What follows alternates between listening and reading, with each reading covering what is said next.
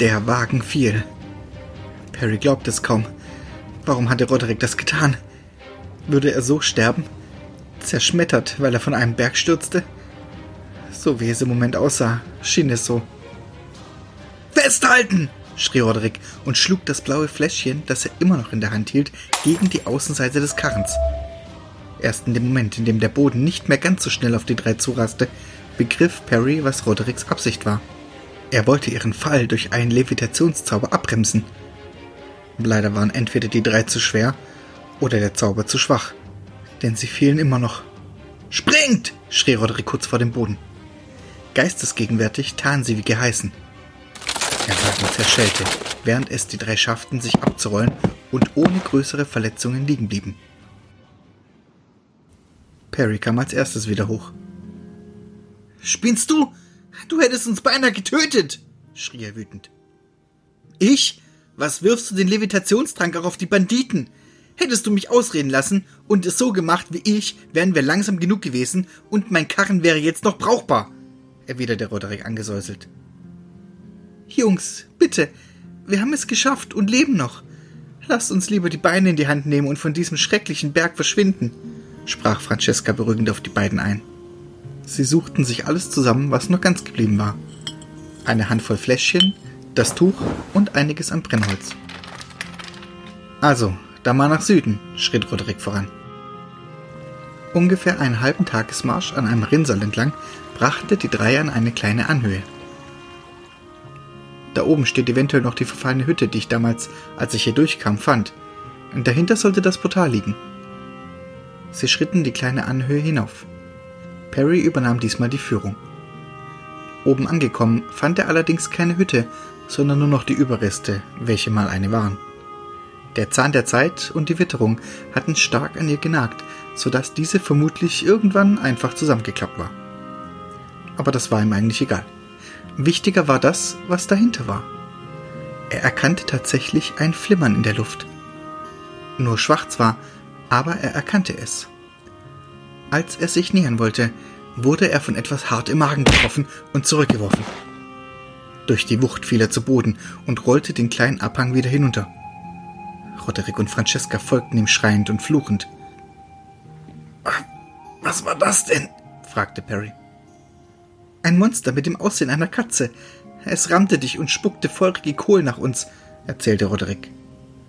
Das wollte Perry mit eigenen Augen sehen. Langsam kroch er die Anhöhe wieder nach oben und spähte über deren Rand. Tatsächlich, da stand eine Katze.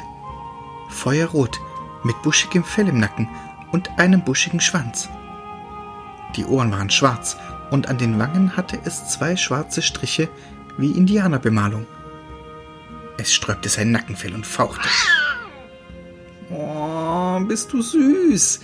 Wir tun dir nichts. Als ob es Perry verstanden hätte, ging es ein paar Schritte zurück und setzte sich. Misstrauisch beäugte es die drei.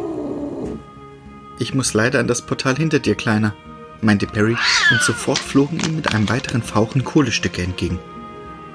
Sieht so aus, als ob es dieses Portal bewachen würde, schlussfolgerte Francesca. Perry kniete sich vor das Wesen. Hey, Kleiner, bist du durch dieses Portal hierher gekommen? Willst du wieder nach Hause? Vielleicht kann ich dir helfen, versuchte er es zu überreden. Und es schien zu funktionieren. Das kleine Ding sah ihn etwas fragend, aber doch hoffnungsvoll an. Da schrie hinter ihm Francesca. Ruckartig fuhr er herum und sah noch, wie Roderick zu Boden ging und spürte fast im selben Augenblick die Pranken, die sich um seinen Hals legten, ihn nach hinten auf die Überreste der Hütte warfen und unerbittlich zudrückten. Hab ich dich, du Drecksau! Mich bewusstlos schlagen und dann mit meiner Frau abhauen! Dich mach ich kalt! Es war der Metzger. Er hatte sie tatsächlich gefunden und eingeholt. Harry drohte zu ersticken. Francesca versuchte ihm zu helfen, wurde aber nur mit einer verächtlichen Handbewegung beiseite gefegt. Wir sprechen uns gleich noch, du Miststück, keifte er und presste weiter zu. Verzweifelt griff Perry suchend um sich und bekam ein morsches Stück Holz zu fassen. Mit dem Mut der Verzweiflung drosch es zu. Es zeigte kaum Wirkung. Aber als ein kleines Fläschchen an dem Kopf des Metzgers zerbrach, lockerte sich der Griff. Perry trat zu, wie er es schon beim Scorpius getan hatte, und schaffte es abermals, seinen Gegner ein Stück nach hinten zu befördern. Perry, das war Alkohol! schrie Roderick. Er schaltete augenblicklich, sah die Katze an und rief zu ihr: Spuck ein paar Kohlen auf ihn, bitte! Und das Katzenwesen schien zu verstehen. Es tat, wie Perry ihm zurief, und feuerte eine regelrechte Salve aus Kohlestücken auf den Metzger. Der Alkohol auf dessen rechter Gesichtshälfte fing auch direkt Feuer und er schrie vor Schmerz. Perry fuhr hoch. Schnell, unsere Chance! Fasst euch an den Händen! rief er den beiden zu, während er das Katzenwesen auf den Arm nahm. Hand in Hand rannten sie auf das Portal zu. Portal, öffne dich bitte!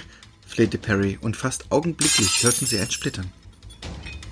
Alle vier wurden von einem Sog erfasst und durch das Portal gerissen.